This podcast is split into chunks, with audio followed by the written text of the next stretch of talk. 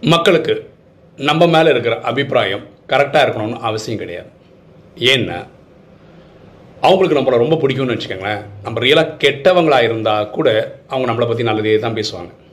அவங்களுக்கு நம்மளை பிடிக்கவே இல்லைன்னு வச்சுக்கோங்க. நம்ம ரொம்ப நல்லவனாக இருந்தால் கூட நம்மளை பற்றி தப்பு தப்பாக தான் பேசுவாங்க. நம்ம நல்லவங்களாக இருப்போம் நல்ல காரியங்களை செய்வோம். அடுத்தவங்க அபிப்பிராயத்தை பற்றி கவலையே பட வேண்டாம்.